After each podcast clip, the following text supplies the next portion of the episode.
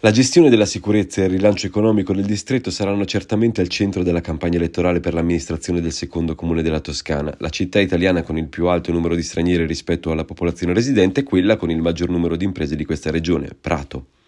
Gli sfidanti hanno scelto, chi governa la città non ancora. Per ora sono solo due i candidati sindaci ufficialmente in campo, quello del centrodestra unito che ha scelto come suo frontrunner l'avvocato 61enne Gianni Cenni e il giovane imprenditore Jonathan Targetti, alla guida di una lista civica che prende il nome dal suo blog. Cenni, sostenuto da Fratelli d'Italia, Lega e Forza Italia, ha lo stesso cognome di Roberto, il sindaco che per primo sottrasse al centrosinistra una città capoluogo in Toscana. Era il 2009. I due non sono parenti, ma il nuovo candidato faceva parte proprio della sua giunta, restata in carica cinque anni prima del doppio mandato di Matteo Biffoni.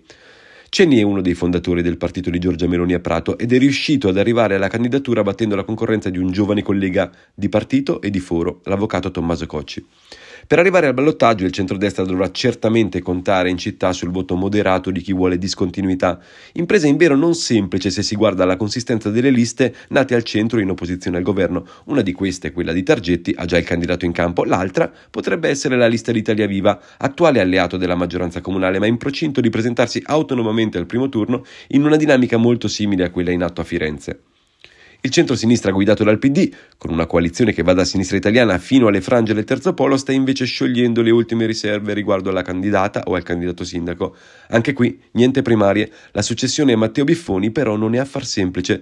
Sono in pista diversi nomi. L'assessora comunale alla scuola Ilaria Santi, il vice sindaco Simone Faggi, il segretario del PD pratese Marco Biagioni, la consigliera regionale Ilaria Bugetti. Alcune suggestioni portano anche a ipotizzare la presenza nella rosa dei nomi della capo di gabinetto della Toscana, Cristina Manetti che è pratese. La decisione, a quanto si apprende, verrà presa proprio nel corso della prossima settimana.